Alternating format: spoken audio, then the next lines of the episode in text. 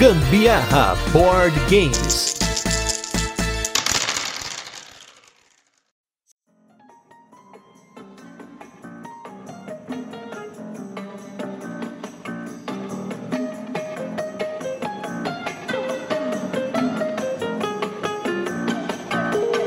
Galera, beleza? Aqui é Gustavo Lopes Gambiarra Board Games hoje com mais um Virando a Mesa, esse quadro no qual a gente chama pessoas são celebridades no mundo dos jogos de tabuleiro, criadores de conteúdo, designers, autores e tudo mais para conversar um pouquinho com a gente sobre as suas experiências do hobby, desde lá do comecinho até chegar no ponto que chegaram aí nesse momento do tempo e espaço. E hoje, como estamos lançando esse episódio aí no Dia dos Namorados, eu trouxe um casal, trouxe um casal para representar esse dia para vocês. Estou com elas que brilham aí no Rainbow Meeple, Carol e Lívia. Tudo bem, pessoal? Olá, gente. Boa noite. Eu sou a Carol. Oi, gente. Eu sou a Lívia. E vocês são Rainbow Meeple, né? É, faltou essa parte. Faltou, faltou. Faltou. Fiquei esperando, hein? Você viu? E estamos aí hoje para responder todas as perguntas de Gustavo. Vamos que vamos então, pessoal, que hoje a Carol e a Lívia vão contar um pouquinho de como elas começaram no hobby, de como elas criaram o canal delas, a gente vai passar pelas coleções e memórias e muita coisa bacana que tá aqui para trazer para vocês. E eu já queria começar então, já de cara, começando como que vocês começaram no hobby, se Carol que começou, se foi Lívia, se foi as duas, quem se uma apresentou para outra, como é que foi esse início de jornada pelos jogos que vocês tiveram aí juntas ou separadas? Então,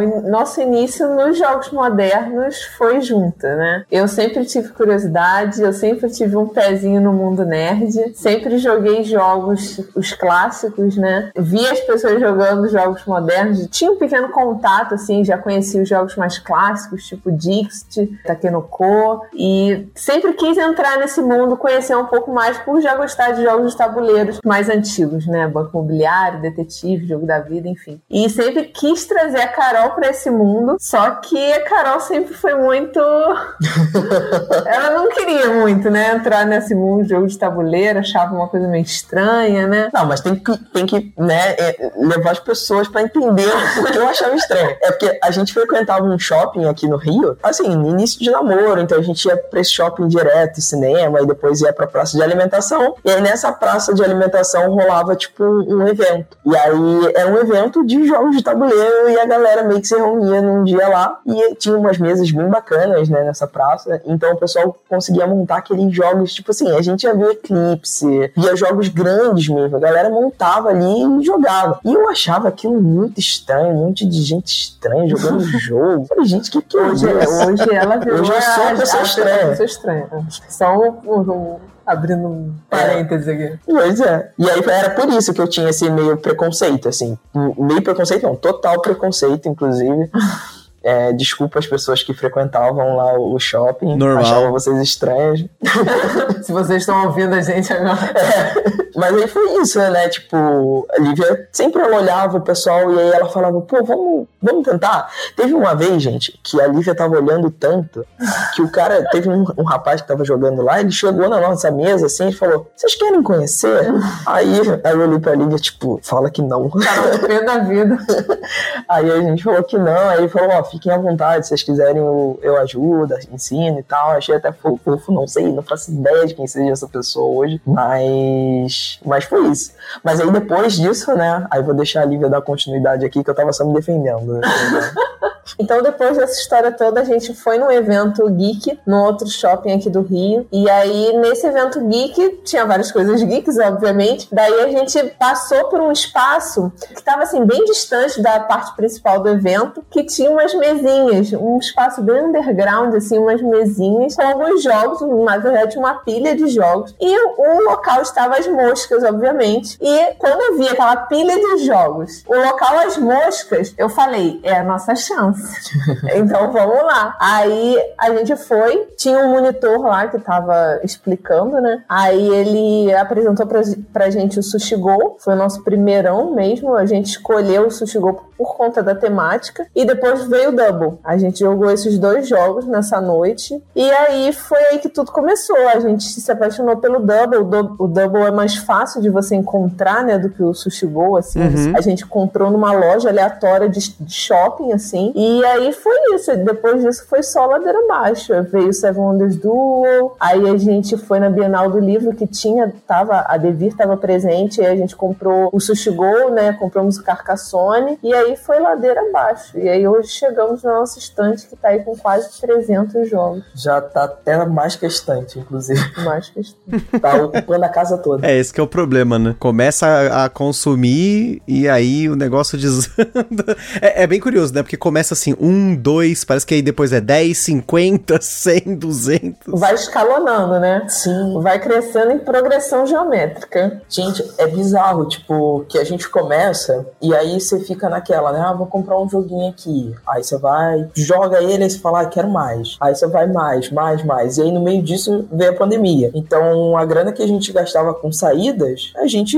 colocou em jogo. Então, tipo, a coleção cresceu muito durante a pandemia. Tanto que a nossa estante da vergonha na pandemia ficou um caos. Aí depois veio a fase da criação de conteúdo, né? Que é a fase que a gente está atualmente. Então chegam muitos jogos e aí a gente joga coisa nova o tempo todo e vai acumulando, né? De certa forma. Não sai na mesma velocidade. É, assim, a gente não consegue vender na, na mesma velocidade que, que chega jogos, né? Então é mais complicado. Não, esse é até um bom gancho que vocês comentaram da criação de conteúdo, né? Quando que começou, né, o canal Rainbow Meeple, vocês começaram a colocar aquelas fotos maravilhosas no Instagram. Eu sei que vocês são apaixonadas por fotografia. Aí também o canal no YouTube. Como que começou essa ideia? Ela veio de quem? É, vocês começaram a querer fazer conteúdo porque vocês já estavam jogando muito? O que que deu o start nessa fagulha para vocês começarem a fazer conteúdo? Então, assim que começou a pandemia, a gente frequentava muito loja, né, antes do início da pandemia. E aí, quando começou a pandemia, a gente começou a ficar em casa, a gente estava até separado nessa época, assim, em casas diferentes, no caso, né? E a gente ficava postando sobre os jogos que chegavam, sobre os jogos que a gente comprava no nosso perfil pessoal. E assim, as pessoas, ninguém entendia nada, né? Falava, que, que que é isso, né? E aí não fazia muito sentido, não era um público para aquilo. E também a gente tinha vontade de falar sobre os jogos, era um hobby novo que tinha entrado na nossa vida e a gente queria, né, mostrar isso para mais pessoas, enfim. E aí foi nisso que a gente começou a conhecer alguns perfis sobre board games e a gente falou, pô, legal, tem perfis sobre board games. Uma amiga nossa, inclusive, que jogava com a gente, ela já tinha um perfil e aí sempre que a gente jogava, ela tirava foto e postava. E aí a gente falou, pô, vamos, vamos criar um perfil nosso pra gente divulgar, né, só sobre os jogos. Aí juntamente a isso entrou a fase que eu comecei a fazer inserts também, porque quando eu comecei a produzir os inserts foi durante a pandemia. E aí eu falei,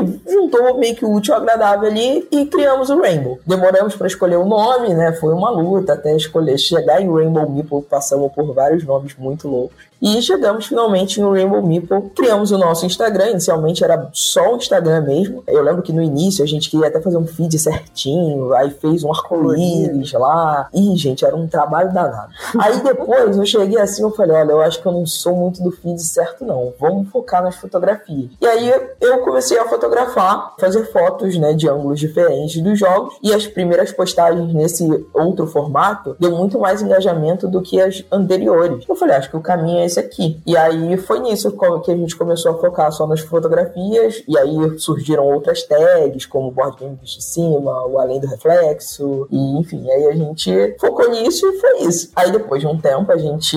Eu já tinha colocado alguns vídeos no nosso canal do YouTube, que eram os vídeos basicamente de inserts, né? Coloquei toda, tipo, uma, uma playlist, né? Então, se você quiser, inclusive, aprender a fazer inserts artesanais, lá no nosso canal tem uma playlist do início ao fim. E aí depois eu falei pra Lívia, pô, vamos, vamos gravar uns vídeos, né? De vez em quando, e a gente foi gravando e gravando. E hoje em dia a gente tá muito mais focada no canal do YouTube do que no Instagram, porque infelizmente a gente não consegue ter tempo para tudo. É muito trabalho, então realmente não rola, mas, mas é isso. Hoje em dia eu confesso, até polêmica, que hoje em dia eu prefiro muito gravar vídeos, mas eu odeio a parte de edição, né? Então acaba que são dois trabalhos muito grandes. Mas é também porque o, o Instagram agora ele não entrega as fotos, né? Ele o Instagram agora não, né? Já tem um tempo que Uhum. ele é muito mais focado em reels Sim. e esse conteúdo mais rápido, né? É isso, né? Os fotógrafos sofreram. Eu vejo até rola muita trend, né? De fotógrafo que pega, tipo, ah, já que o Instagram não tá entre- entregando procurando fotos, eu vou postar esse Reels aqui com as minhas 10 fotos. Aí bota lá as fotos, né? Então isso é realmente complicou um pouquinho, mas é isso. Hoje o que eu gosto de fazer pro Instagram são as fotografias. A gente não consegue produzir Reels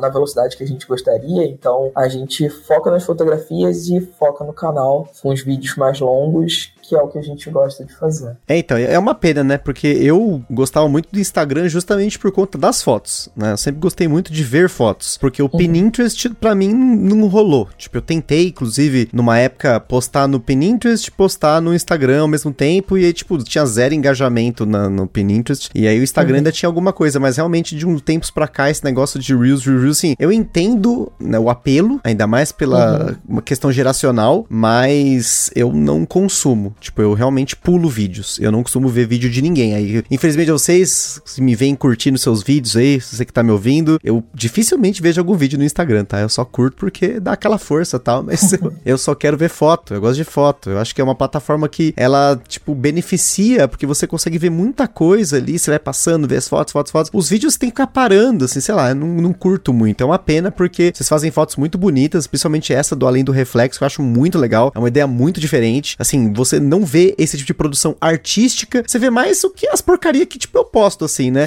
É foto da mesa, é foto da partida, é foto meio torta, assim, é o que eu mais tenho no Instagram, né? Isso quando não é a foto da pessoa com a caixa do jogo. Quando vocês fazem isso, que eleva o nível da parada, tipo, organizar componente na mesa, sabe? Fazer esquema de luz, de, sabe, pendurar o componente para poder fazer um fundo desfocado, isso é maravilhoso, gente. É uma pena que o Instagram não entregue isso. Pois é, cara, tipo, e dá um trabalho gigantesco. Tanto que o além do reflexo, o board game visto de cima, são coisas que a gente tem feito com muito menos frequência do que antes. Muito menos. Muito menos. Eu tenho focado hoje em dia, eu tento sempre fazer 10 fotos do jogo, mas além do reflexo e o board game visto de cima, que eram tags separadas, a gente acaba não dedicando tanto tempo por isso, sabe? Porque acaba não entregando. É muito trabalho, e é muito não trabalho, entrega. não entrega. E às vezes um Reels que tu faz assim, né? Que tu faz, é, acaba que Entrega consegue um alcance maior, né? Enfim, o Instagram realmente é uma plataforma que eu amava muito por conta disso, da fotografia também, te entendo totalmente, Gustavo. E hoje em dia é muito. Tem o, o Reels, mas também tem muita propaganda, tá é, uma loucura verdade. Instagram.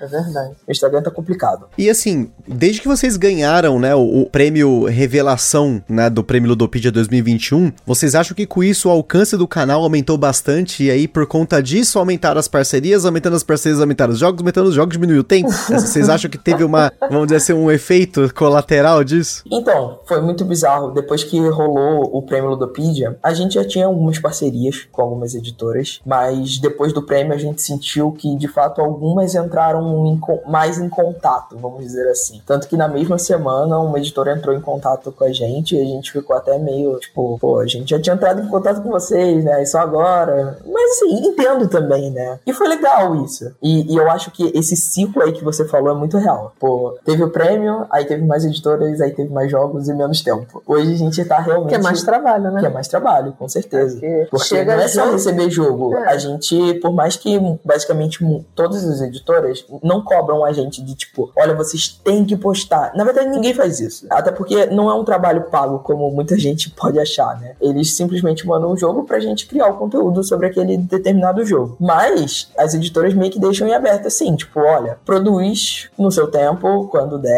e o que você quiser. Só que aquilo, se você recebe um jogo, poxa, é um gasto que a editora teve, foi a confiança que ela teve no teu trabalho. Então você com certeza vai querer dar um retorno bacana para ela, né? Para mostrar que aquele jogo pro pessoal, ainda mais quando é jogo que a gente gosta, pô, a gente faz com carinho imenso. Mas infelizmente a gente não consegue ter tempo para fazer de todos, né? Então, por isso que hoje em dia muitas coisas a gente tem que negar, por questão de tempo mesmo. A gente tem outros projetos, outros planos pessoais, tem trabalho, tem a nossa vida pessoal, e enfim, então acaba sendo tudo muito corrido. Não, porque todo mundo acha, né, que chega jogo, ai, recebe é. jogo. Hoje em dia eu só precisava receber jogo, mais trabalho. Devia estar nessa. Mas assim, assim, eu acho que tem muito disso, assim, da gente conseguir ir filtrando, da gente conseguir ter um contato legal com as editoras, de a ponto de, olha só, esse jogo aqui acho que faz o nosso perfil. Esse aqui não vou querer muito, porque acaba não. A gente não consegue, né, ter tempo para fazer tudo, então acho que é melhor enviar para algum outro criador de conteúdo porque ele vai fazer um conteúdo mais bacana sobre aquele determinado jogo, né? Então acho que tem muito disso também, da gente ter a consciência de não querer aceitar tudo para não dar conta das Não, coisas. cada um tem seu perfil, né? Sim, Ninguém total. Não, e, e fora que isso vai aumentando a coleção de uma forma que a gente não espera, porque quando você tá no poder da compra, você escolhe os jogos, você compra e tudo mais, ah, pode parecer até esquisito pra quem tá ouvindo, mas é mais fácil de você controlar, mesmo que você seja mais consumista, porque você sabe quanto espaço você tem, né? Algum limite você chega, financeiro, de espaço, de tempo, que seja, até mesmo pra procurar jogos. Quando você cria conteúdo, sem dúvida, quando você tá né, na, na ponta da lança aí, começa a aparecer jogo, como elas falaram, que chega um determinado momento que você não percebeu, mas os jogos dominaram a sua casa. Né? E eu queria que vocês comentassem um pouquinho desse efeito com a galera, inclusive da coleção de vocês, o tamanho que ela tinha antes de vocês criarem conteúdo, como ela tá agora, prateleira da vergonha, como é que tá aí a situação atual, né, da coleção de vocês. Descontrolado. Então, antes da, da gente começar, de começar a receber jogos né, das editoras, a gente tinha o quê? Uns 150? Ah, Acho que era mais ou menos isso. É, mas a gente tem uma foto no Instagram, logo no início da nossa estante. Então dava verdade. pra ver vários espaços vazios, né? Sim. A gente depois acho que fez até um antes e depois, É. né? Tipo, a gente montou todas as. Tentou colocar todos os jogos aqui que a gente tinha na, na época no Tetris. E aí postamos tanto a foto antes quanto a foto depois. E aí realmente, tipo, todos os espaços vazios de antes tinham sido ocupados. E aí hoje em dia a gente não tem mais espaço na estante e aí passou para outras estantes da casa. E aí já tem bastante jogo mesmo. Como a Lívia falou, a gente já tá chegando aí uns 300 jogos, mais ou menos. É. Então, meio que quase dobrou aí, né? Hoje em dia a gente nem faz tanto controle. Antigamente a gente tinha um controle Isso. pelo... um- tipo uma planilhazinha. Botava, tipo, ó, a gente pagou isso, ó, vendi o jogo por isso. E tinha todo o planejamento. Hoje em dia a gente não consegue mais ter isso. Mas... Mas a gente tá tentando reduzir, né? Porque... Não, a gente eu- quer reduzir. é, eu acho muito saudável isso de você ter jogos na coleção que você consiga jogar. Hoje em dia a gente não consegue jogar muita coisa aqui. E às vezes não é porque, ah, tá vendendo o jogo porque o jogo é ruim, tá vendendo o jogo porque não gostou do jogo. Não, não é. É porque eu não vou ter tempo pra jogar ele, eu prefiro outros. E tá tudo bem. Então, realmente, esse ciclo a gente tá Não, é. tentando fazer. Mas estante da vergonha, Gustavo, uma coisa interessante. Aqui, eu acho que tem pouquíssimos jogos na Não estante da que, não, acho que não tem nem dois, sei lá, três jogos. É, porque tudo que chega, a gente já coloca na mesa porque tem que criar conteúdo. É. Então, a gente coloca na mesa, às vezes no mesmo dia, no dia seguinte, já grava o unboxing. Ó, vamos ter encontro com os nossos amigos. Esse jogo é pro perfil deles. Fechou. Monta, pega, faz unboxing, já deixa o jogo preparado. Lívia já lê manual e aí a gente já joga. Então é um fluxo muito rápido, sabe? Então realmente a nossa estante da vergonha é quase nula. Graças a Deus, pelo menos uma É. coisa aí pra gente se orgulhar. Olha aí, coisa boa, hein? é porque realmente, assim, se você recebe muito jogo e não consegue dar vazão nisso, eventualmente vai acumular e é é uma coisa assim que perde novamente o controle, né? Como a gente tava falando, né? Aqui a gente também tem essa facilidade de jogar em casal e acho que pra quem cria conteúdo, isso facilita muito, né? Tem criadores de conteúdo como o Fabrício, lá do Aftermatch. O Fabrício, ele depende de sair pra jogar ou trazer alguém, né, Pra poder jogar com ele pra fazer conteúdo. Sim. Então, além dos jogos que ele quer jogar por conta que ele gostaria de jogar, ainda tem os jogos de conteúdo que muitas vezes acabam se sobrepondo à nossa vontade, né? E vou dizer assim, até mais, né? Acho que dependendo da época, que no caso a época que a gente tá agora, a gente tem muita dificuldade de jogar os jogos que a gente quer, apesar de que os jogos que a gente recebe a gente provavelmente queria, porque a gente Uhum. tem também mais ou menos essa, essa facilidade de contato com a editora, falar, ó, esse jogo legal, esse jogo talvez não, né? Difícil chegar um jogo assim, tipo, não estava esperando e brotou um jogo aqui em casa, tipo, mandaram, olha aqui, pau, apareceu. Ou mesmo de tipo assim, ah, eu escolhi o jogo com a editora e esse jogo não deu certo. É raro isso acontecer. A gente tem uma curadoria antes, né? Vocês também. Mas essa questão de você estar junto com alguém que joga, pra quem tá ouvindo é complicado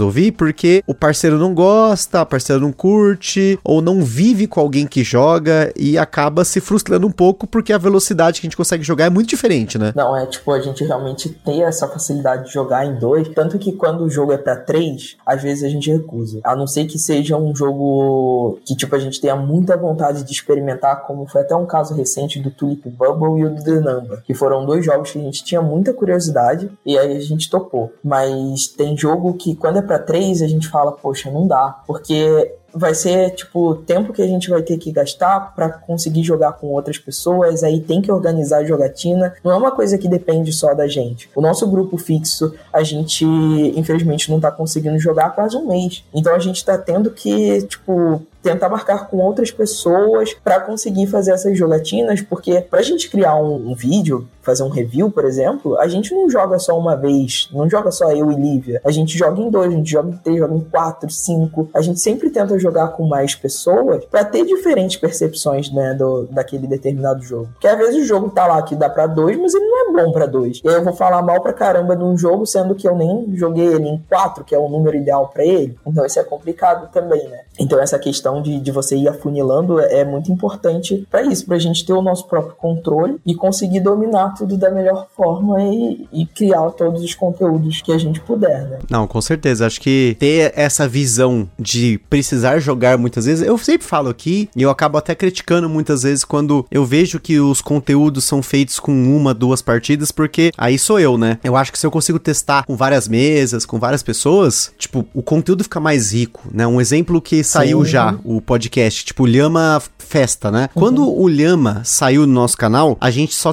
tava conseguindo jogar em dois, apesar de que a gente tinha jogado o jogo em quatro pessoas, né, num evento, aí veio o lockdown, a gente recebeu o Lhama e começou a jogar em dois, porque era o que dava para fazer, né? Eu não lembro se eu cheguei a jogar em três, acho que na época a gente só, pra Procast mesmo, a gente só tinha jogado em dois. E aí agora que a gente recebeu o Lhama Festa, tipo, eu já joguei em dois, em três, em quatro, em cinco, tipo, muito rápido, porque a gente tem, conseguiu uma facilidade, né, de colocar mais na mesa, mas você vê, a gente tenta no nosso limite. Se vai jogar em dois, jogue em dois várias vezes para entender se funciona ou não. Mas se tem a oportunidade de jogar em mais gente, é legal ter essa consciência, porque a questão da dinâmica, o jogo pode ter sido feito sim para 4, 5, 2, enfim, para várias contagens e ele funciona diferente. E aí vai muito do gosto da pessoa, do estilo de interação que ela curte, né, e tudo mais. Concordo totalmente com você, o conteúdo fica muito mais rico quando a gente tem várias partidas, sabe? E aí, tipo, teve jogo que dava até para seis pessoas. E aí a gente conseguiu colocar seis pessoas na mesa. E aí a gente jogou em dois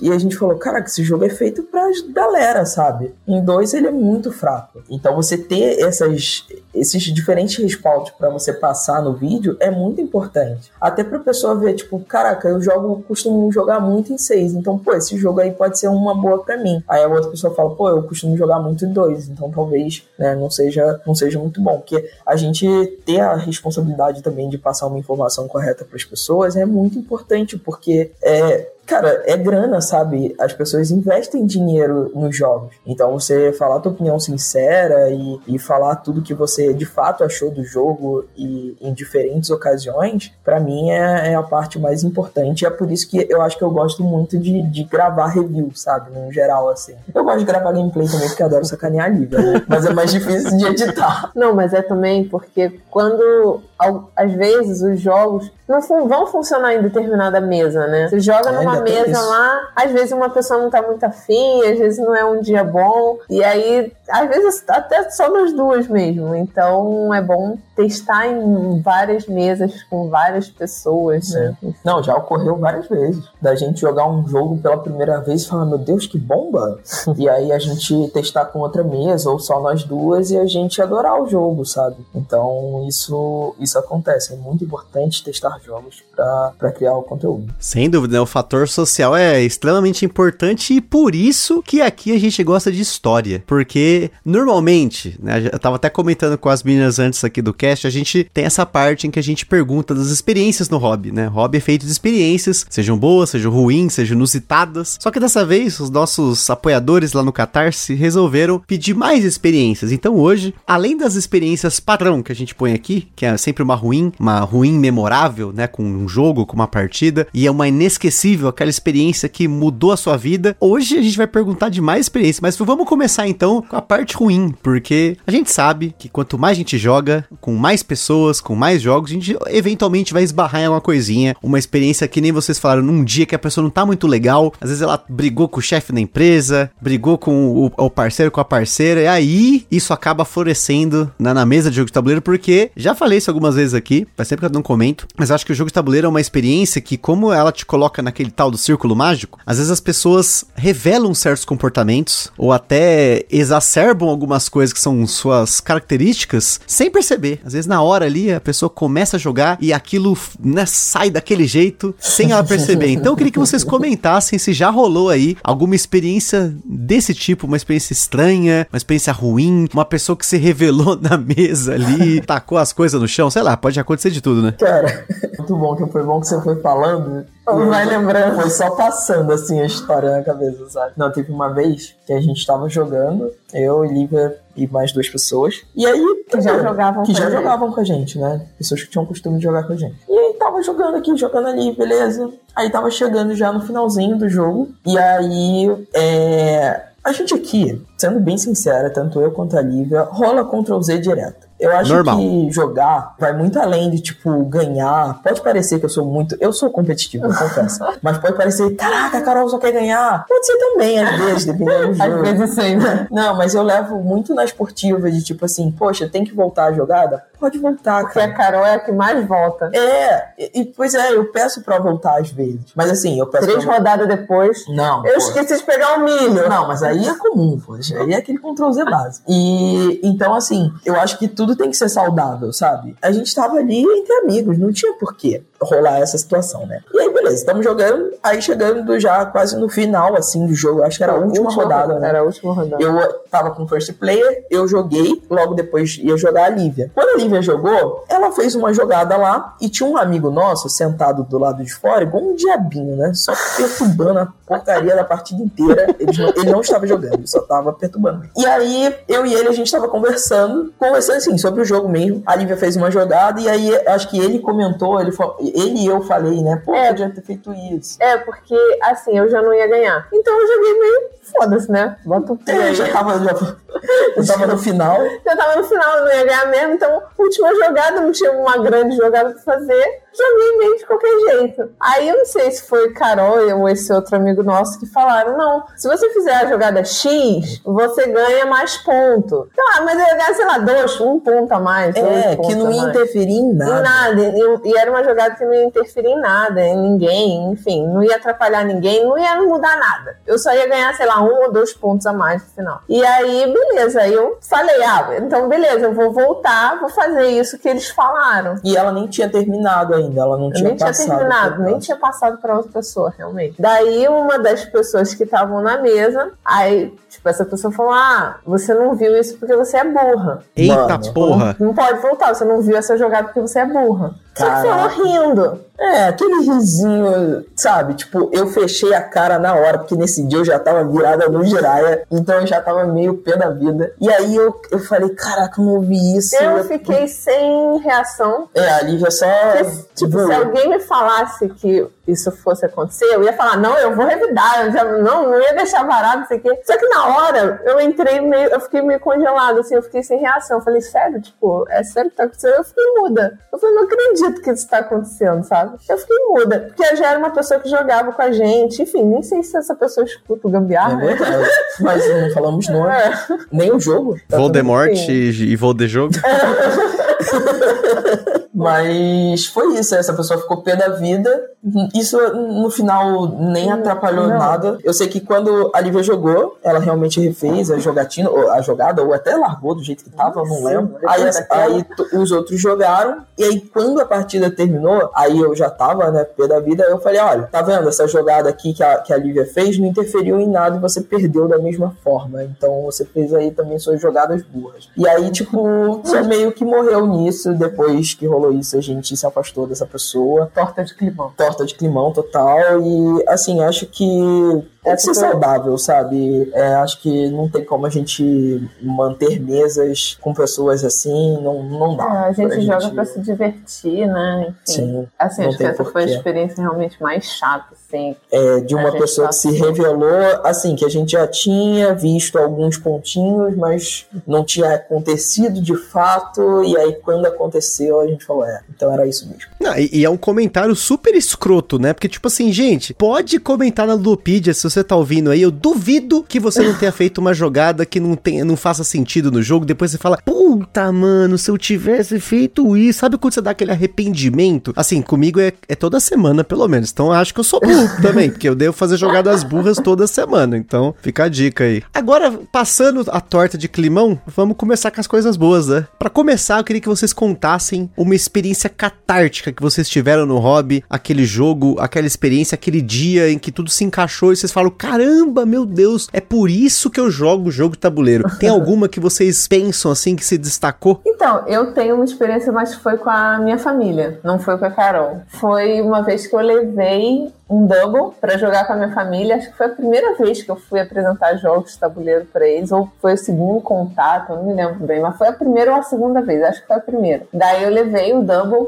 aí tava na mesa eu, meu pai, meu tio e minhas primas. E aí eu expliquei, né? Cara, aquele dia foi fantástico para mim, porque, sério, meu pai, ele é uma pessoa muito fechada. Meu pai não fala, meu pai não demonstra sentimentos, nada, nada. Meu pai é uma pessoa muito fechada. E naquele dia, aquela mesa, para mim, foi assim, o ápice, assim, foi memorável. Me lembro, assim, como se fosse ontem, porque a gente se divertiu tanto jogando aquele double. Mas foi uma partida muito, muito boa. Meu pai, ele ria de faltar ar. Meu pai não conseguia jogar, ele ria tanto assim, ficava sem ar. E eu nunca tinha visto meu pai daquele jeito, sabe? E, assim, eu sempre joguei, quando eu era menor, quando eu jogava os jogos clássicos, assim, tipo Banco Imobiliário e tal, eu sempre joguei com meu pai. Meu pai sempre jogou comigo. Mas, assim, essa, essa experiência de rir na mesa, ter algum momento mais descontraído, eu nunca tinha tido. E eu nunca vi meu pai daquele jeito que ele tava naquela mesa rindo tanto, se divertindo tanto. E não só ele, né? A família toda tava se divertindo, mas aquela memória que eu tenho do meu pai ali naquele momento, assim, acho que foi a experiência mais memorável. E, sei lá, para as outras pessoas pode parecer besteira, mas para mim significou muito, assim, porque realmente eu nunca vi meu pai daquele jeito, assim, demonstrando sentimentos dele rindo pra caraca. Nossa, foi a única, única vez que eu vi ele desse jeito. Viu o pai rindo. Meu pai rindo daquele jeito. Nossa, foi, foi realmente muito bom.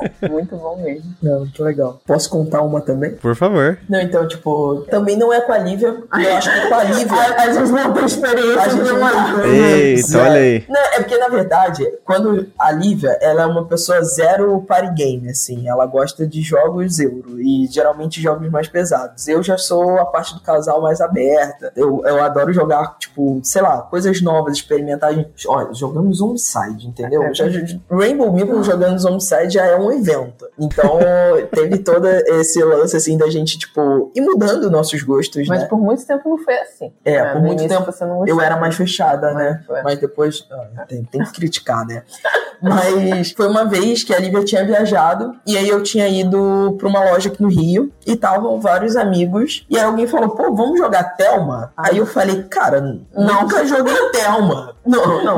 Eu falei, não, vambora. Aí começamos a botar a Thelma na mesa. Só que, gente, era cada pérola que soltavam. Eu não posso nem falar aqui no podcast. Era um negócio, assim, absurdo. E aí, a loja. É pia atrás de pia. Era pia atrás de pia. Era só pi, pi, pi, pi, pi. As três palavras que cada um falava lá era só pi. E foi uma loucura. E a mesa tava cheia, assim. Eu não lembro exatamente quantas pessoas estavam. Acho que eram quatro. não, não era só quatro, não, tinha mais. E aí, acho que eram seis, eu não, eu não lembro nem quantas pessoas o Thelma dá, mas tinha muitas pessoas, e aí, por ter várias pessoas e vários nomes muito loucos, começou a surgir um negócio doido, cada um fala, gritando aquelas obscenidades ali. foi realmente, eu- ali foi uma jogatina que eu ria tanto, que eu, eu passava mal, assim, da barriga doer, sabe? Então, inclusive, recomendo, joguem Thelma.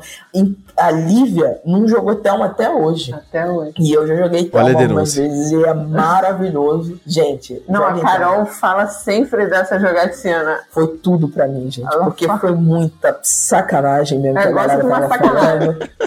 É uma, Nossa, foi uma foi muito palavra engraçado. mais tranquila, né? Porque é engraçado, assim, né? Vocês aí do Rio, é, acho que é a primeira, primeiro casal, né, que vem aqui, que a contagem de palavrões tá bem tranquila. Porque quando vem Ah.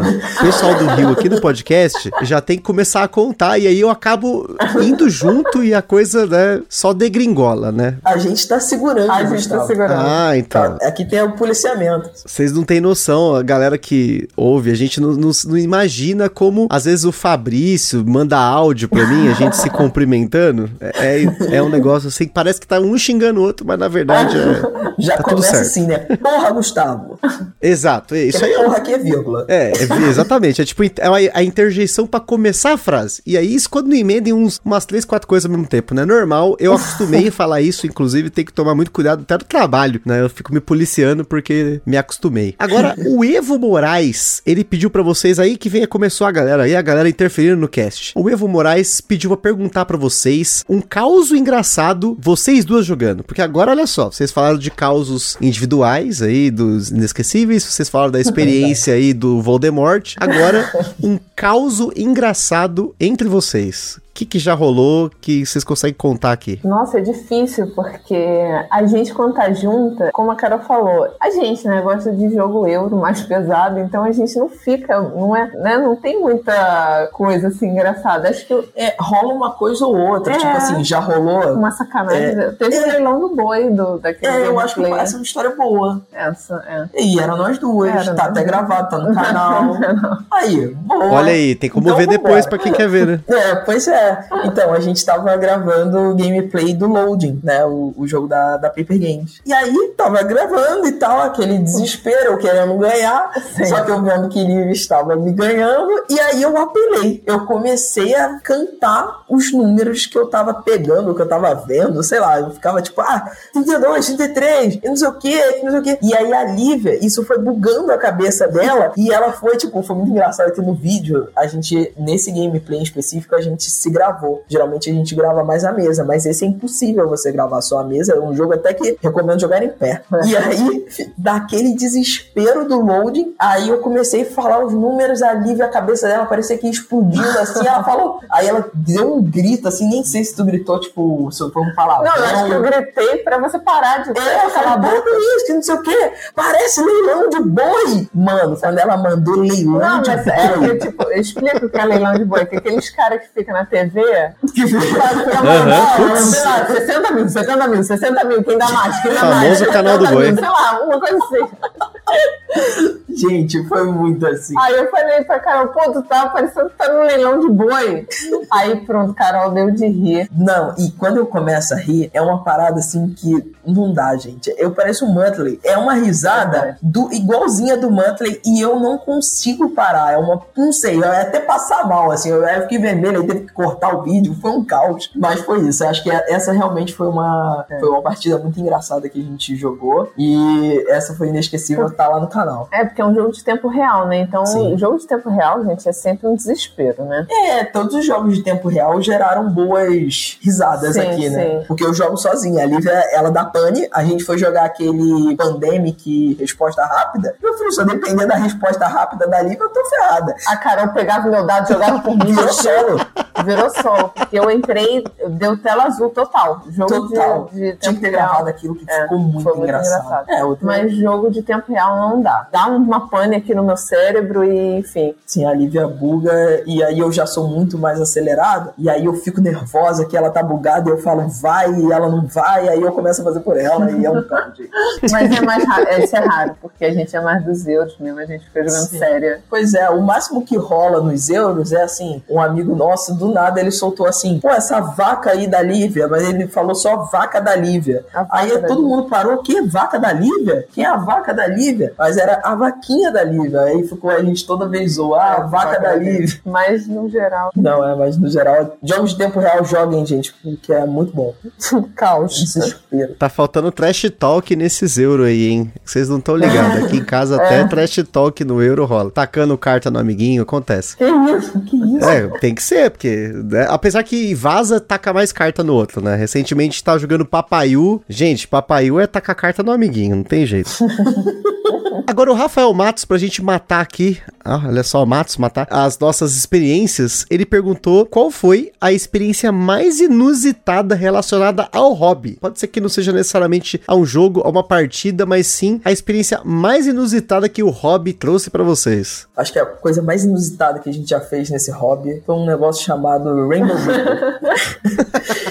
realmente o Rainbow pra gente é uma coisa muito fora da curva se a gente for parar pra pensar na nossa vida pessoal. Eu e a Lívia, nós somos duas pessoas low profile, assim, tipo. Total. Total, total. Nosso Instagram Morto. fica mais moscas lá, a gente posta uma vez por ano. Esse ano eu nem postei. Eu tinha- Não, acho que postou. Não postei, não. Meu Deus, então é, é triste o negócio. E aí a gente tá lá no Instagram todos os dias, posta story, eu tô sempre aparecendo, Lívia, a Lívia tem até aparecido menos por causa de correria de trabalho e tudo mais. Então é, é isso, tipo, é muito inusitado, porque é completamente fora da curva da nossa vida pessoal, sabe? Se a gente for pensar, principalmente em questão de redes sociais, a gente não é de ficar postando, de, tipo, ah, não sei, tem, tem pessoas que gostam, tipo, ah, tô viajando, tô no lugar tal. Ninguém sabe por onde a gente anda, gente. É uma loucura sempre. Então, eu acho que a, realmente a coisa mais inusitada que a gente fez em relação ao hobby foi o Rainbow, que tá aí até hoje, né? E a gente tá. Tomou dimensões que a gente não imaginava. É, exatamente. Foi muito bacana, tipo, o público que a gente conseguiu al- alcançar e que a gente ainda alcança. É fantástico o carinho que a gente recebe das pessoas e é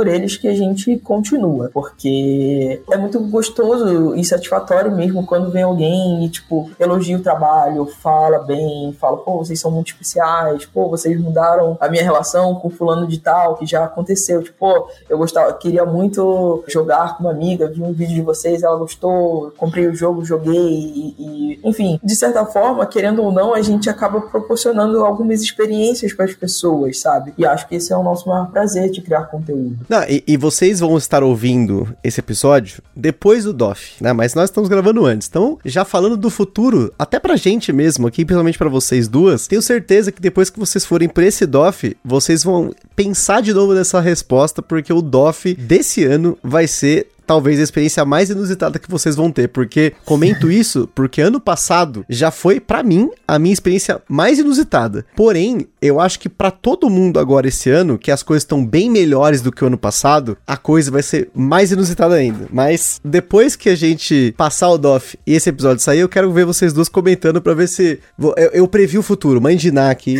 falei, eu mudei a resposta de vocês do, do futuro aqui, né? Fiz um anacrone aqui, ó, pra gente citar o jogo aí, pra variar. Gente, muito bom. Mas realmente, o DOF do ano assim, a gente só foi um DOF, né? Só o do ano passado. E, e também, realmente, já foi uma experiência muito louca, assim, porque vieram muitas pessoas falar com a gente e a gente. Foi quando. Sabe quando a ficha cai? Mas não cai completa ainda, mas Exato. acho que ali foi. Não sei.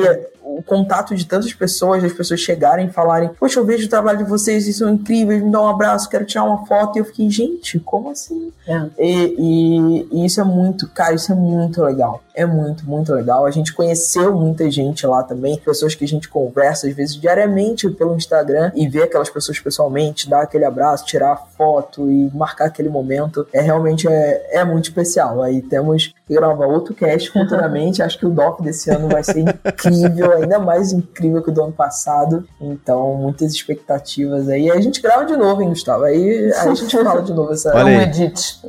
edit. Um edit. Não, eu digo isso porque vocês falam sobre ser low profile e eu entendo muito disso, porque até o hobby eu começar mais a aprofundar no hobby, criar conteúdo, eu não era uma pessoa muito sociável. Assim, minimamente, assim, sendo mais tranquilo de se dizer, né? Nada sociável. Tipo assim, é aquela, sabe, tipo, eu não, eu não curto muito sair. As minhas fotos do meu Instagram pessoal hoje em dia é foto, tipo, foto da tela do, do videogame, de algum jogo em preto e branco, uma frase nada a ver. Sabe essa, tipo, foto de inseto, foto de paisagem. Era, eu gosto desse tipo de foto, né? Mas às vezes eu posto foto minha lá. Mas eu entendo um pouco disso porque eu fui no, no DOF de 2019, quando a gente não fazia conteúdo e a gente passava ali, via a galera, nossa, olha o Fabrício, olha o Coelho, sabe? Essa coisa, tipo, meio distante. E ano passado eu estava do outro lado e isso foi muito bizarro. Tipo, quando a gente pisou no DOF, já foi bizarro. E, tipo, esse ano, pra gente aqui, já, assim, pra- não sei se pra vocês aí no Rio, provavelmente acontece, as situações desse tipo da gente tá em algum lugar que tenha alguma coisa, às vezes nem é tão relacionada com o jogo de tabuleiro, e alguém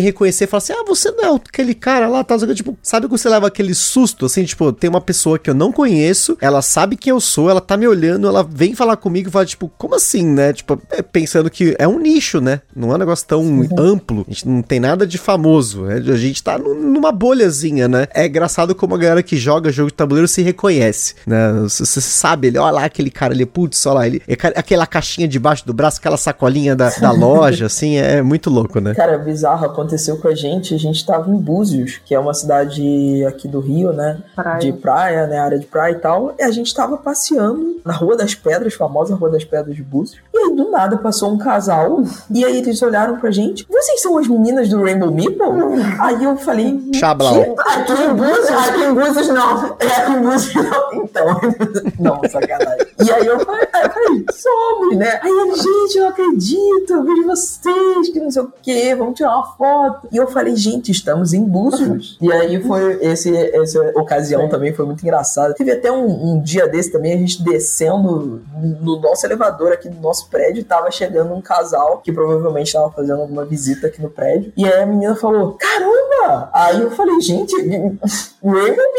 Aí, gente, muito engraçado isso. Quando acontece, é, é bizarro. Tá vendo? Pra quem não é muito social, porque é mais low profile, isso. Gente, pra quem tá acostumado é uma coisa. Pra quem não tá, é um negócio é, meio tipo assim: é, é. vira a chavinha, vira chavinha, vira chavinha. Sim, é muito doido. o negócio é louco. Agora a gente vamos com as perguntas da galera, que a gente tem alguns apoiadores que acompanham vocês também. E a gente teve uma seleção de perguntas aqui. Vou começar com as perguntas, porque eu falei, mandem perguntas e acho que a galera mandou perguntas, não mandou apenas uma única pergunta. Então a Mabel Vieira, um abraço pra Mabel, mandou aí algumas perguntas. A primeira foi: como vocês conciliam a rotina com a jogatina e produção de conteúdo? Depois teve quem ganha mais partidas e qual é aquele jogo que podem chamar para jogar a qualquer hora que vocês sempre topam colocar na mesa? Teve três aí, roubar, até uma roubadinha, três perguntinhas. Então, gente, conciliar a rotina. Calma aí, primeiro, beijo pra Amable. É verdade, a Amable maravilhosa, nossa apoiadora também. É verdade, a Amable e Mauro, dois queridos. Gente, eu muito, quero muito encontrar eles no DOF, né? Já, já, já encontramos, né? Que esse episódio vai ser depois. Ah, é e verdade. espero que a gente jogue muito. Mas vamos lá, primeira pergunta da Amable, questão de conciliar a rotina com jogatina e produção de conteúdo conteúdo, é complicado, gente. É realmente um, uma coisa que a gente já. Cara, a gente tem já umas três agendas de Rainbow Meeple, porque a gente tenta escrever e planejar as coisas, mas infelizmente a vida da Lívia é uma correria louca, a minha é outra correria louca, então a gente planeja, mas quase 100% das vezes nunca sai da forma que a gente planejou, né? Então é realmente um, muito complicado, é um, é um. Como é que é? É dança de cintura? Como é que é que falam? Não tem, não é, tem um, é dança de cintura muito grande que a gente tem que fazer para fazer acontecer isso, né? Então, realmente, conciliar tudo é tenso. Mas a gente vai tentando, tipo, a gente tem alguns grupos que, de pessoas que costumam jogar com a gente, então se chega jogo e a gente precisa testar, né, com não só eu e Liga, mas com outras pessoas, aí a gente já tenta encaixar esses jogos nessas jogatinas. Inclusive, muito obrigado a todas as pessoas que jogam com a gente, que aturam tanto jogo novo o tempo todo, que a, a, a é? gente tem um, um, grupo fixo, o pessoal fala, poxa, tem outros jogos que a gente queria jogar, mas prioridade sempre é jogar o que as meninas têm para criar conteúdo. Então, principalmente Pablo e Nelson, muito obrigado, vocês são fantásticos. E aí a gente tenta marcar, né, essas jogatinas já com o pessoal, então chegou na semana jogo X, Y. Então, ó, semana eu vou jogar jogo X, Y. E aí a produção de conteúdo vem logo depois, né, de todas essas jogatinas, desse ciclo, aí a gente encerra com produção de conteúdo. E aí já, nisso já entra outro jogo. Aí joga, marca com os amigos, cria conteúdo. Um ciclo sem fim. É um né? ciclo sem fim. Então acho que é isso. A gente tenta encaixar basicamente todo o nosso tempo livre é para criação de conteúdo ou para jogar, para criar conteúdo depois. E quando a gente tira um tempo pra gente, faz falta depois, né? Tipo, a gente precisa. Tem tanta coisa às vezes que tirou um final de semana para não fazer nada sobre jogos. Aí a gente fala: caraca, tinha que ter gravado isso. Pô, tinha é, que ter jogado isso isso. Atrasa tudo. vai atrasando tudo. Então, realmente, a gente tenta ter esse planejamento, a gente não consegue ainda. É uma loucura. Mas no final vai dando certo, né? Ah. É. Ó, a Mabli tem mais perguntas da Mabli, hein? Essa eu vou deixar Verdade, pra ele verdade. responder. Quem ganha? Quem ganha mais partidas. Ah, Carol, né? É isso. resultados? É isso. Carol. Ponto. Provas. Ponto. Tem, vegetado. Não, é, geralmente o pessoal fica zoando que eu ganho mais, mas ultimamente, a Lívia, esse ano você tem ganhado bastante. É, mas, mas geralmente é a Carol, né? Que ela pensa mais, eu não. Eu tenho mais a pena, eu só incomodo as pessoas, eu venço no. no... É, vence no cansaço. No cansaço. Real. Não, mas essa questão de ganhar mais partidas, no início foi até um problema pra gente. A Lívia, ela chegou num nível de não querer É. mais. Tipo assim, ah, eu não quero mais jogar jogo de tabuleiro porque eu só perco. De É. frustração mesmo, sabe? Verdade. E a gente começou a conversar muito sobre isso, até que chegou num ponto de ser saudável. Então, tipo, não tem essa de, ai, eu ganhei, ai, você ganhou. Claro, tem aquelas alfinetadas, coisas de casal, e, e a gente fica se zoando sempre. Mas nada de, tipo, não sei, tem- eu acho que eu já, já presenciei pessoas de, tipo, ah, ganhei, bem feito, ai, só eu ganho. Na sua top, cara, né? dane. É, eu, enfim, não gosto de pessoas assim, inclusive. Se você é uma pessoa assim, desculpa, isso não é legal pros amiguinhos, sabe? Não é legal. É como eu falei, né? O jogo é uma coisa social, a gente tá ali pra jogar e ser feliz, e não pra, tipo, querer ser melhor que o outro ou algo do tipo. Mas, segundo Lívia, ela olhou aqui no BG Stats, eu tenho ganho mais, mas ela tem, tem ganho bastante também. É. Terceira pergunta da Amable, Ah, é. que ela falou, né? Qual o jogo que pode chamar a gente pra jogar a qualquer hora, que a gente sempre topa? Esse é fácil. Manda aí.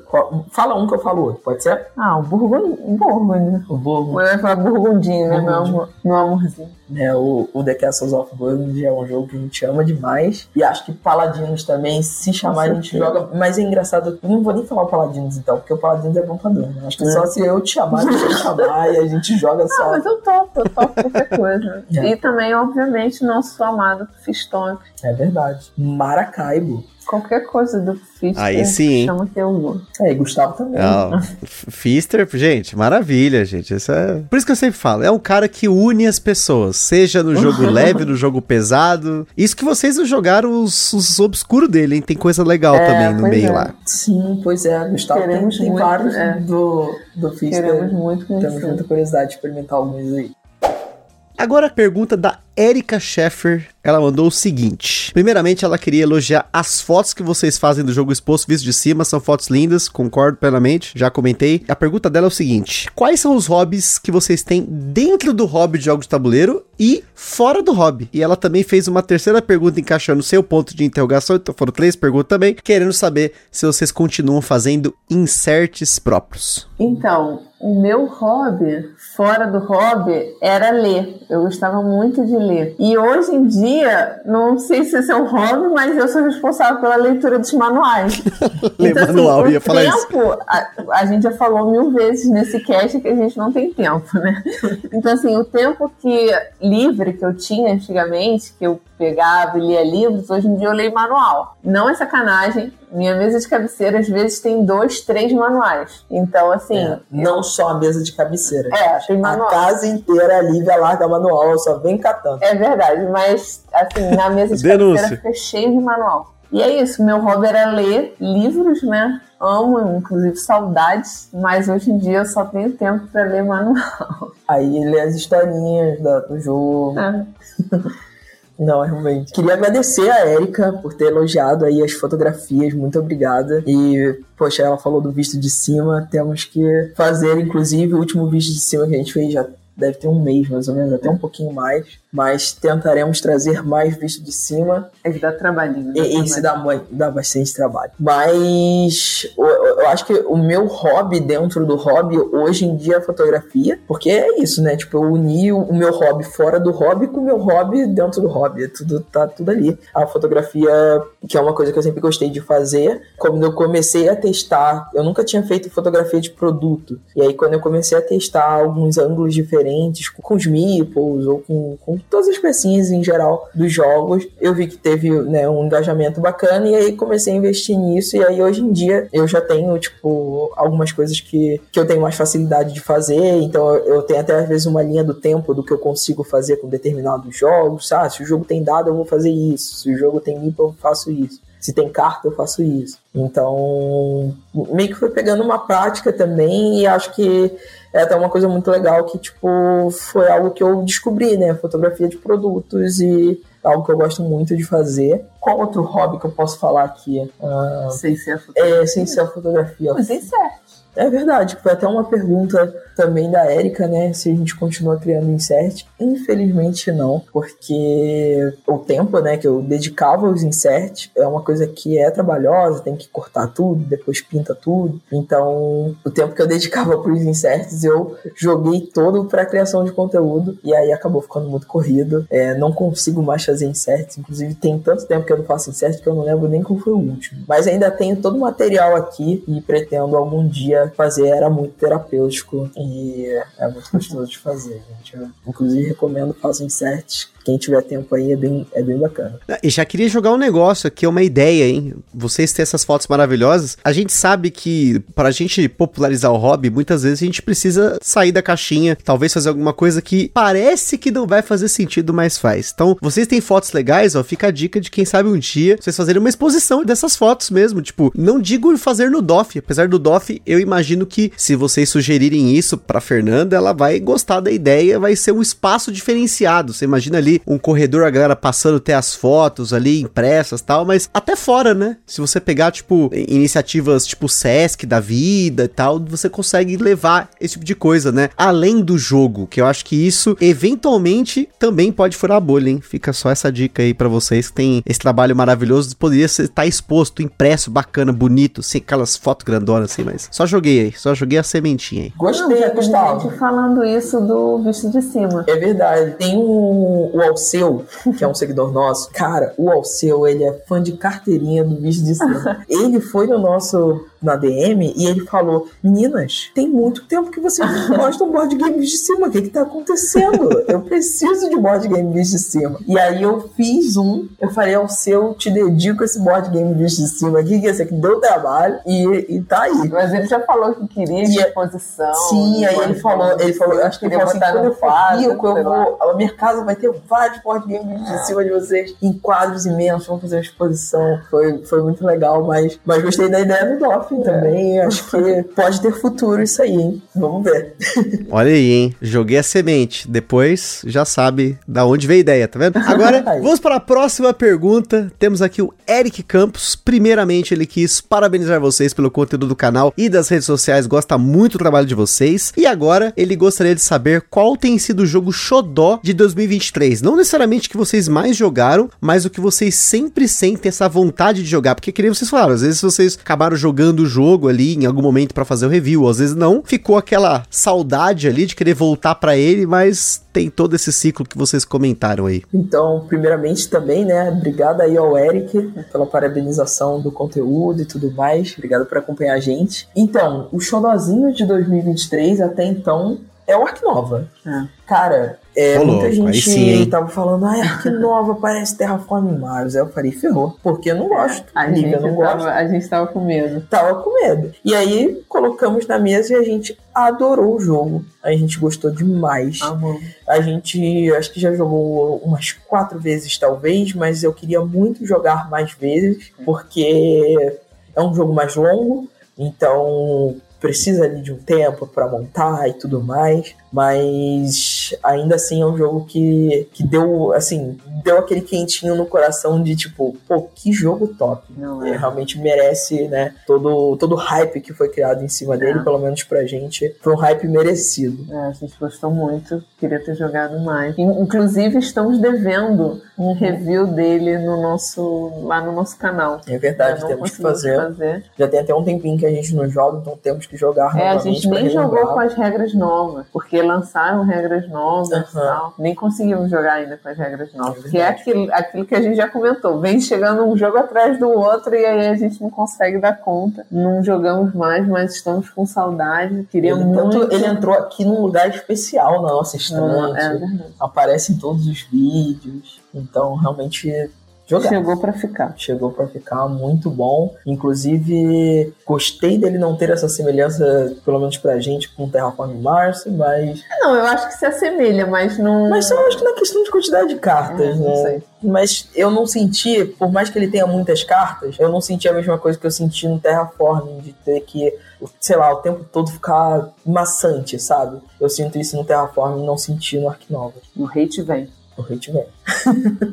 Ah, não, aqui vocês estão tranquilos porque eu também comentei no review do Arquinova que eu acho que é possível você comparar o Arquinova com o Terraform Mars, você pode comparar com o Wingspan, agora tem o novo aí que é o Earth, que estão comparando também, e assim vai, né? Acho que uhum. comparações são sempre possíveis, mas quando você põe na mesa e joga mesmo, tem o feeling, você tem a imersão, às vezes o tema é suficiente para mudar isso, eu concordo plenamente com vocês. O Arquinova também foi um dos jogos que eu mais gostei desse ano. Bem provável que no final do ano a gente sempre faz o top do ano. Ele vai entrar no meu, uhum. assim, sem ah, dúvida. E ele olhou para mim, eu olhei para ele aqui agora e fiquei, putz, queria jogar mesmo. Deu esse quentinho também, também tive essa sensação. Exatamente se eu tivesse que responder pro Eric desse ano, acho que seria a mesma resposta de vocês. Então fica, legal, legal, fica a minha solidarização aí. Aí temos que jogar juntos aqui é. nova aí. Olha aí, ó. Por mais que demore, né? Mas tudo bem, é um jogo que eu relevo.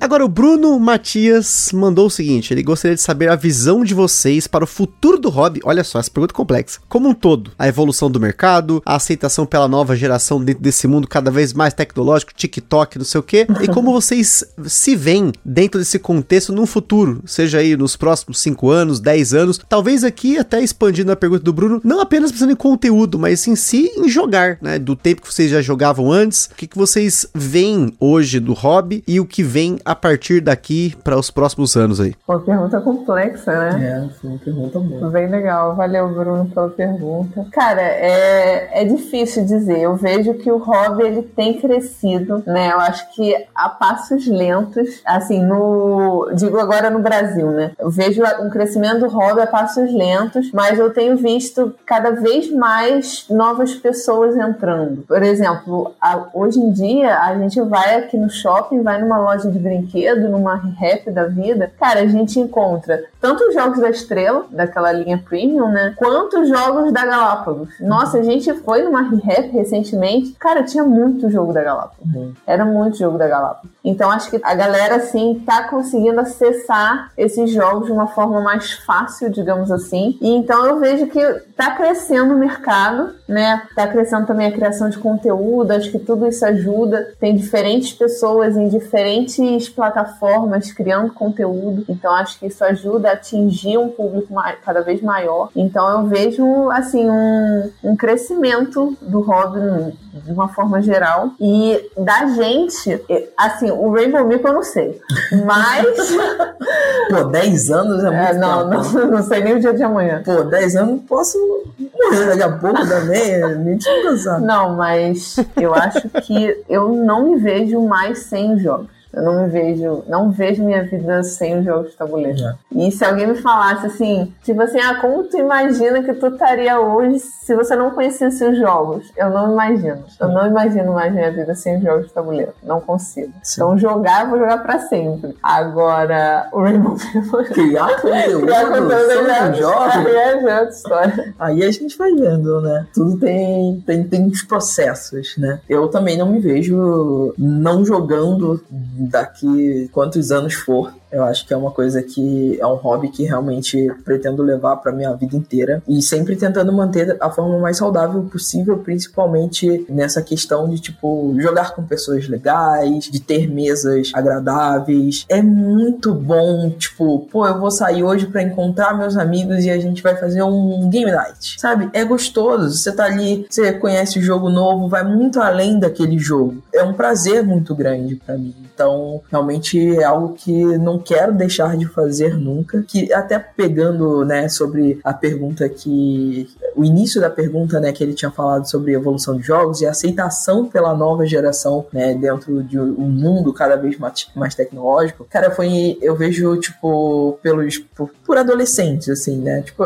eu levei jogo uma vez para jogar com, com a minha irmã e alguns amigos dela. Tudo na faixa de, sei lá, uns 17 a 20 anos ali. Nem é tão adolescente assim, né? Mas enfim. E assim, o pessoal animou muito, sabe? E aí muita gente não conhecia. Teve um rapaz até que ele conhecia, já tinha visto vídeos e tal. E eu falei, pô, legal, tipo, é... aí expliquei, né? Eu me empolgo a beça também quando eu vou falar de jogo pra gente nova e falando muito. Se empolga até demais. É, né? eu acho que fica, fica assustado, né? Fala, é. pelo amor de Deus, negócio aí doido. Aí, enfim, mas eu falo, eu gosto muito de levar jogos, de mostrar jogos para pessoas mais novas, porque é, é, é, legal demais ver a pessoa descobrindo um novo mundo, sabe? É, recentemente a gente teve até a oportunidade de jogar com os filhos de um amigo que são crianças. E, gente, foi tão legal de ver eles jogando e entendendo, e, é fantástico isso, sabe? Eu acho que é um trabalho de formiguinha. Acho que muitas pessoas, né, que são papais e mamães, até o pessoal que escuta aí o cast, ou titios e titias, deem jogos de presente, porque essas crianças que estão nascendo num mundo mais tecnológico e vivem vidradas em celulares, elas precisam dessa diversão offline também, é,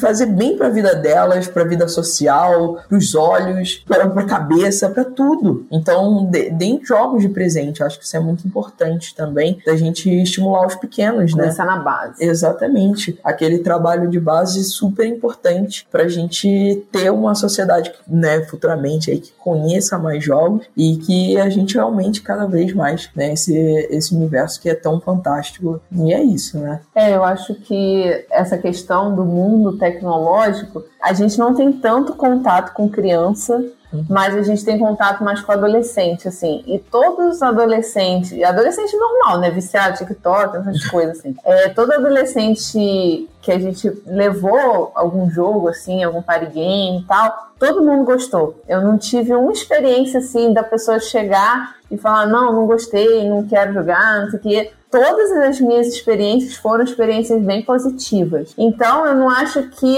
o mundo tecnológico seja um problema. Eu acho que quando você bota o jogo na mesa, tem aquela questão da socialização ali na mesa. Todo mundo gosta, sabe? Nós somos seres sociáveis, a gente precisa dessa interação social. E aí, quando largo, quando essas pessoas deixam o celular de lado e tem aquela interação ali na mesa, sei lá, eu acho que é difícil você não gostar, né? Então, todas as experiências que a gente teve foram experiências bem positivas. Todos os adolescentes, assim, aceitaram bastante os jogos. Então, não acho que a tecnologia seja um problema. O lance é você botar esses adolescentes e crianças em contato com os jogos. Acho que pode. Uma coisa não exclui a outra. Eu acho que só tem que ter um equilíbrio ali entre as duas coisas. Não, e com certeza. E, e, acho mais, né? Porque não sei se vocês tiveram esse efeito pensando nessa coisa de você sempre jogar ou jogar daqui pra frente. Tipo, a gente tem um grupo de amigos que começou a jogar e esse grupo de amigos apresentou também para outras pessoas. A gente também apresentou para outras pessoas que apresentaram para outras e tá,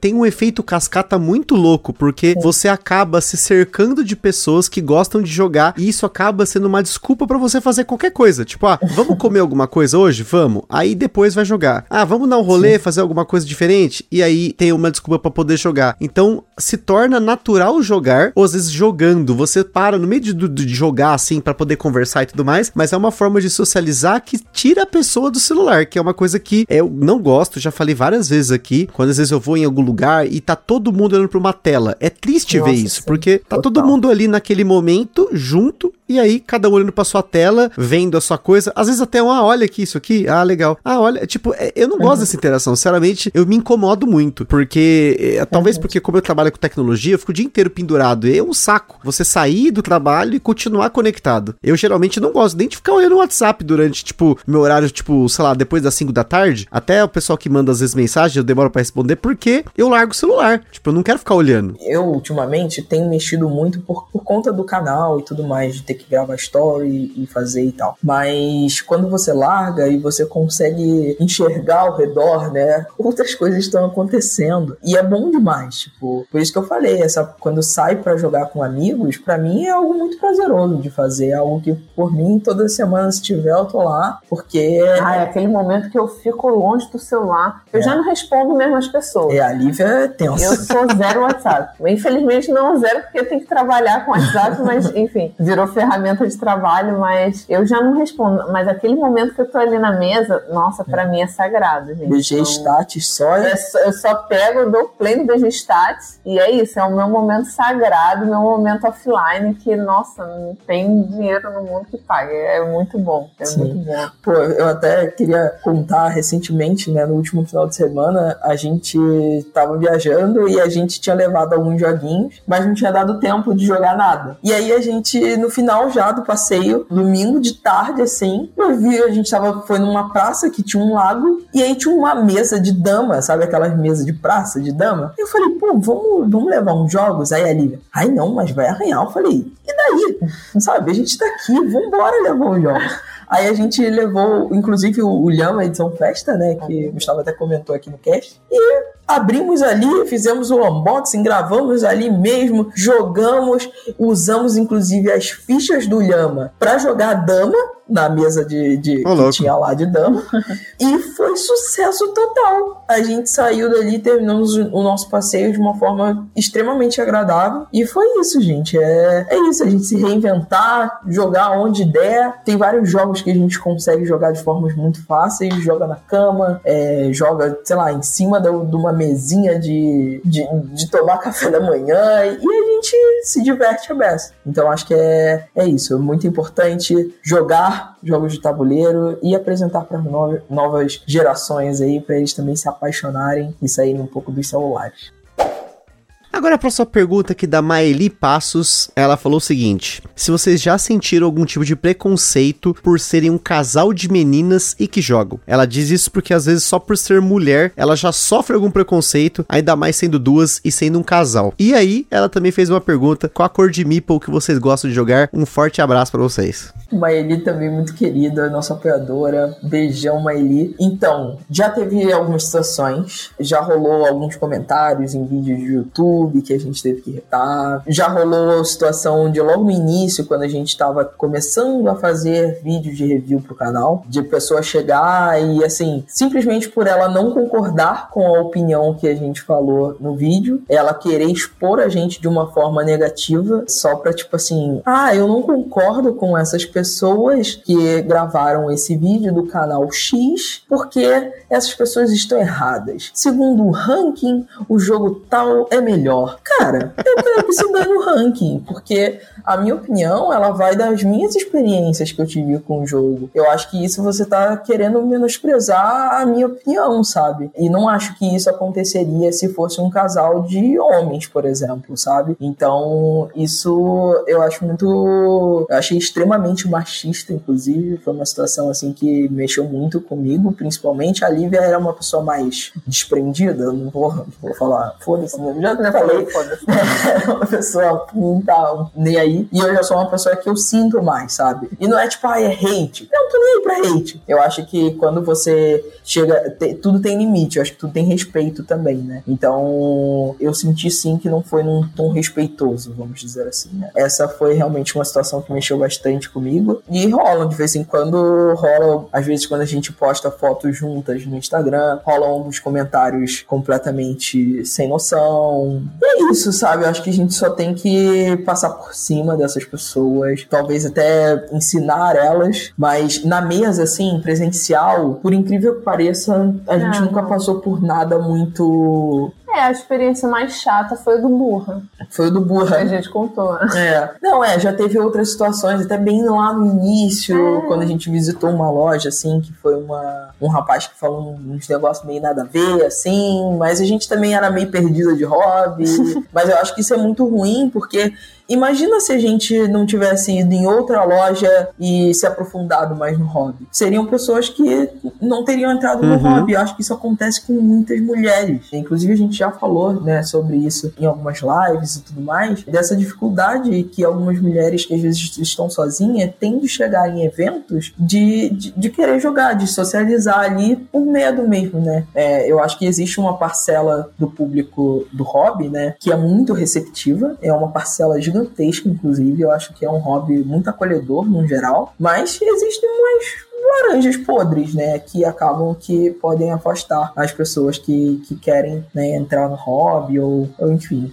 Então isso é, isso é complicado, mas realmente a gente teve muita sorte, tem, tem muita sorte de não cruzar com muitas pessoas assim. É, porque só por a gente ser mulher, todo dia vai ter gente querendo invalidar o que a gente fala, né? Sempre vai ter gente que vai ter preconceito, por mais que não fale, vai pensar alguma coisa. Então, a questão é como você vai lidar com isso, né? É, a Carol sente mais, eu já sou mais foda-se, né? Como ela mesmo falou. Então, assim, essa galera, o que eu faço é ignorar. Tem muita gente que realmente não leva a sério nossa opinião quando a gente faz review e tal. Eu acho que pelo simples fato da gente ser mulher. E assim, vão ter que engolir a gente, sabe? Vai ter mulher jogando, vai ter mulher criando conteúdo. E é isso, a gente vai ocupar todos os espaços, doa quem doer. E pronto. E o mito é o verde. Coitado da Maeli, responde a, a pergunta direito, tadinho. Ela perguntou qual a cor do mipo. É verde. É verde, gente. Tem briga de verde aqui em casa. Carol Vixe. já, já. Mas eu já eu abri mão, então sempre que. Mas assim, quando tem roxo, a Lívia joga de roxo e aí eu jogo com verde. Quando tem roxo e verde, no caso. Aí quando tem só verde, a Lívia fica com verde e eu fico com qualquer outra cor. Eu gosto muito de jogar com preto, com branco e com cinza. São cores mais neutras, então eu gosto muito de jogar com essas cores também. E é isso, mas. Mas é briga pelo verde. É briga pelo verde, na maioria. Agora, assim, acrescentando a pergunta da Maeli, né? Eu, eu queria mais saber de vocês se já aconteceu essas. Porque assim, na internet, fala bosta, muita gente fala. A gente ouve idiotice todo dia. Agora, Uhum. pessoalmente, já ocorreu com vocês, assim, até uma, uma apoiadora nossa, Camila, teve, a gente fez um cast sobre coisas que eu não gosto no hobby, e ela tava comentando sobre mansplaining, sabe? Tipo, de você, às vezes, tá tentando explicar um jogo e alguém fica te interrompendo, um- no caso, um homem aí, né? Ou- ou- já aconteceu com vocês essa situação? Sabe o Voldemort? Ah, o Voldemort. Lembra dele? Ele é assim. Porque geralmente sou eu que explico regra. Então, quando a gente jogava com ele, isso já acontecia. Tipo, de eu explicar e aí ele não acreditar no que eu tô falando. Não, aí fala assim: não, me dá aqui um manual pra eu ver uma coisa. Porra, tipo, pra eu ver puta. se o que Puta eu que tava pariu. falando era realmente certo, né? De fato. E já vi isso acontecendo em outras mesas com outras meninas, né? Então. É, isso já Acontece. rolou.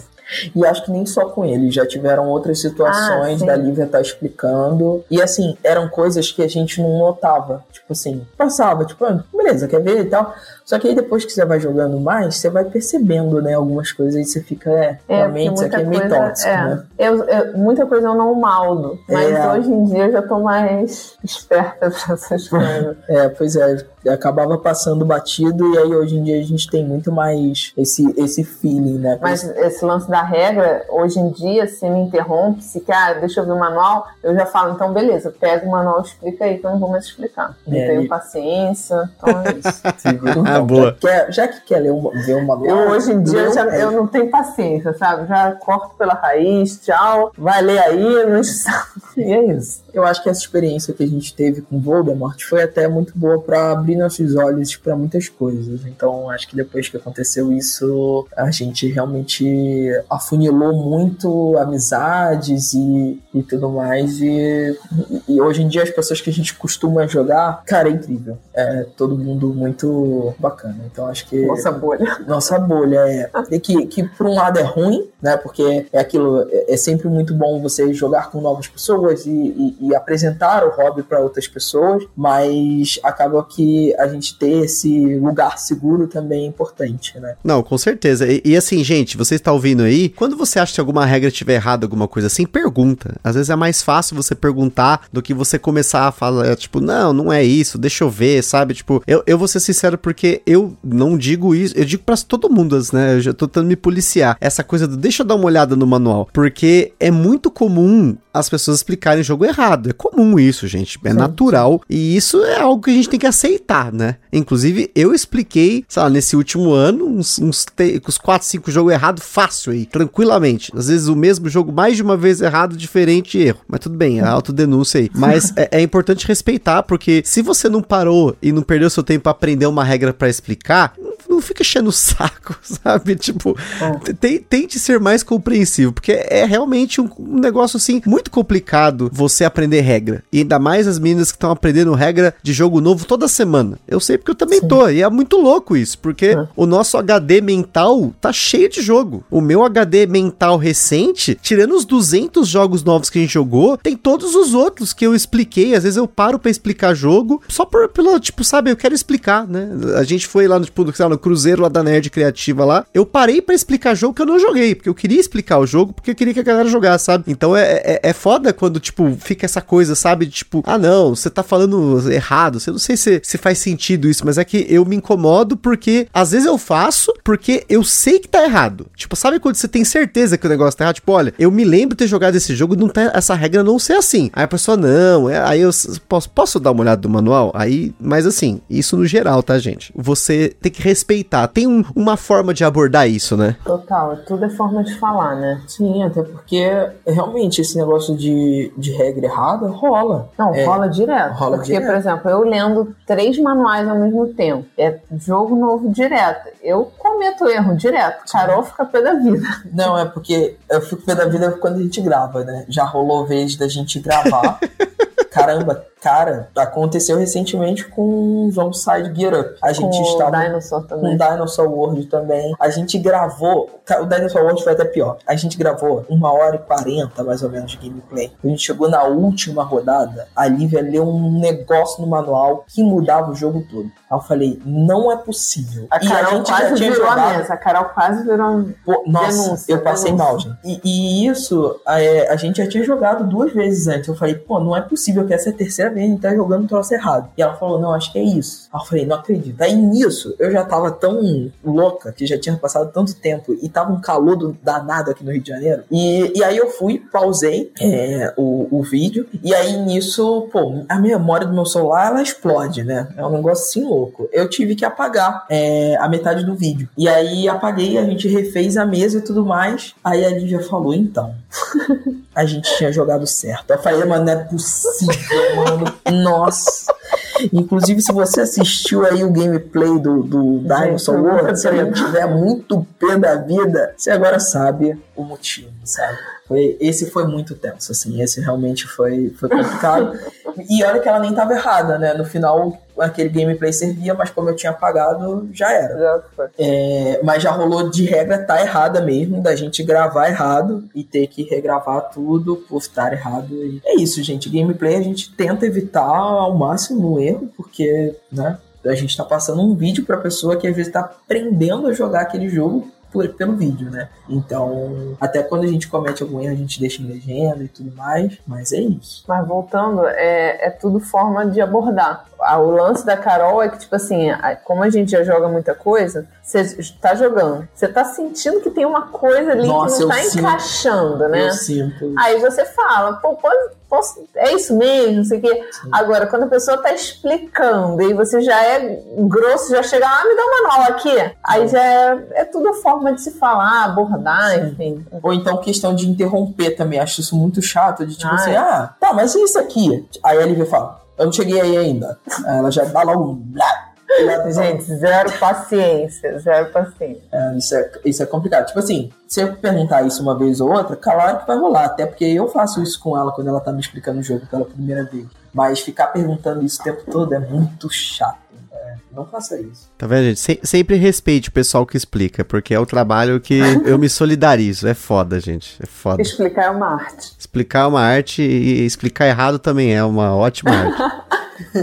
e pra gente fechar aqui, a última pergunta do Paulo Feijó, ele perguntou o seguinte: Meu marido não gosta de board games. Fudeu, né, Paulo? Alguma dica de como fazer ele se interessar em jogar? Olha, Paulo. É difícil. É difícil. Porque assim, tem muita coisa que eu gosto de fazer e Lívia não. E mesma coisa dela tem gosto de fazer e eu não. Então, assim, de hobbies, né? Extra. Na vida. Na vida, no geral, né? Sem ser jogo de tabuleiro. Tudo tem que ser saudável. Acho que vocês podem conversar, ver. Eu acho que.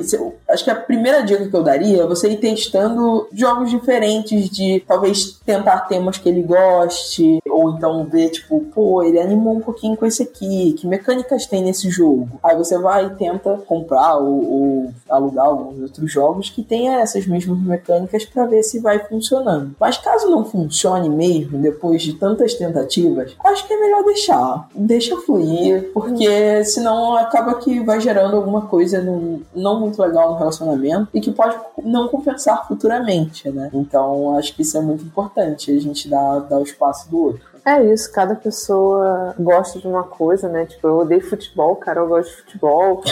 eu acho que é, é, como a Carol falou, é ir testando. Hoje em dia a gente tem jogo de tudo quanto é tema. Sim. Né? Então, assim, pode ver um tema que agrade a pessoa, ou então tentar botar, sei lá, uma às vezes a pessoa pode não gostar de jogo mais sério, assim, jogar em dois, mas pode gostar de jogar com a galera, né? Que sempre tem mais jogos, mais coisas assim descontraídas, mais risadas. Eu acho que pode ir por esse caminho mas sempre respeitar o que a pessoa gosta e não gosta de fazer. Às vezes tem gente que não vai gostar mesmo, é isso. A gente tem amigos que, que gostam de ir pra balada, tem amigo que não gosta de ir pra balada. Tem amigo que gosta de, sei lá, fazer uma coisa, gosta de viajar com você e outro que não gosta. Então, eu acho que é isso, é a gente saber separar as coisas. Nem todo mundo vai gostar do que a gente gosta e também não adianta ficar forçando a pessoa, né? É respeitar o espaço, respeitar os gostos da pessoa, mas realmente é triste. Eu não sei se eu conseguiria ficar com alguém que não gosta de jogo, então, né?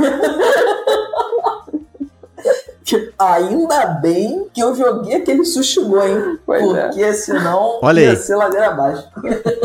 Divórcio. Essa dica que vocês deram aí em relação a forçar, gente, é importantíssimo, viu, Paulo? E para todo mundo que tá ouvindo, forçar um gosto para qualquer coisa pode criar ranço. É. Então, tome cuidado, viu? Porque eu entendo que jogar é muito legal. Eu gosto pra caramba, o Carol aqui em casa gosta muito, os nossos amigos gostam, mas a gente sabe que às vezes até a gente não quer jogar a todo momento, não é todo jogo que anima e é, é muito coisa de momento. Então, acho que é importante acrescentar aí o que as meninas falaram, que, tipo, eu concordo que existem jogos e jogos e temas, e às vezes um tema pode ser suficiente para conquistar alguém. Mas, até isso acontecer, acho que é mais fácil você, às vezes, não jogar e mostrar que, ah, joguei, ó, joguei esse jogo aqui, olha que legal. Aí, às vezes, desperta, né? Esse interesse da pessoa ver que você tá curtindo, né? Sem ela, né? Às vezes ela não quer jogar. Então, jogue com outras pessoas, ó, tá vendo esse jogo aqui? Tal. Mas é bem importante a gente perceber esses sinais, porque comento aí por experiências próximas de pessoas que começaram a jogar por conta de tema. Viu um tema num jogo, falou: "Caramba, nossa, tem um jogo sobre isso. Posso ver como que é?" E aí a pessoa tipo se encantar com a parada. Então, eu acho que tem de tudo aí. Hoje em dia aqui no Brasil tem muito jogo, fora do Brasil tem muito mais. Às vezes vale a pena você olhar, mas não pensar nesse e se. Eu acho que o e se é muito perigoso. A gente comprar jogo pensando: "E se Sim. eu jogar com tal pessoa? E se eu for fazer fazer isso, se o meu marido gostar, se a minha esposa gostar, gente, isso aí é uma cilada para você se frustrar. Então, é acho que eventualmente pode acontecer, mas se não acontecer, você já compartilha com essa pessoa muitas outras coisas, né? Acho que para ser um casal, compartilha, porque acho muito difícil um casal que não compartilha nada. Acho que é um negócio, deve ser uma relação muito esquisita, né? Mas, enfim, né? Pode ter, né? A gente nunca sabe, né? Os opostos se atraem, né? Exatamente, né? Acontece, né? Então, a gente queria agradecer aqui a Carol e a Lívia por esse, esse excelente episódio. Falamos bastante aqui de muita coisa. Espero que você tenha curtido aí do outro lado a, a, toda essa jornada da Carol e da Lívia. Não deixe de segui-las no YouTube e no Instagram, Rainbow Meeple. Se você já viu elas no DOF, dê um abraço. Espero que esteja ouvindo também, pensando nisso, que a gente tava pensando no futuro, mas prestigie o trabalho delas e incentive, ó. Galera aí que coloca no, no, no inbox lá, fala, ah, quero o visto de cima, quero a lenda, além do reflexo, além do, de tudo, gente. Eu acho que é muito bacana o trabalho de vocês, por isso queria agradecer essa participação e espero que tenham gostado de gravar também. Com certeza. Foi um prazer mais uma vez estar aqui. Obrigada pelo convite, foi ótimo. Obrigada também a todo mundo que mandou pergunta, né? As perguntas foram bem legais. E é isso, feliz dia dos namorados. É verdade. feliz dia dos namorados aí pra todo mundo. E, gente, Gustavo, obrigada novamente, né, pela oportunidade de aparecer aqui no cast, um cast mega especial. A gente fala muito, eu principalmente, inclusive você que não aguenta mais a minha voz, perdão. Adorei as perguntas, foi muito legal a gente trocar toda essa ideia e fazer com que a gente pense também em momentos diferentes que a gente vivencia no rock. E é isso, gente. Muito obrigada e abração aí, Gustavo. Então é isso aí, pessoal. Aquele forte abraço e até a próxima. Está perdido com tantos episódios? Consulte na descrição o nosso índice completo de episódios e playlists.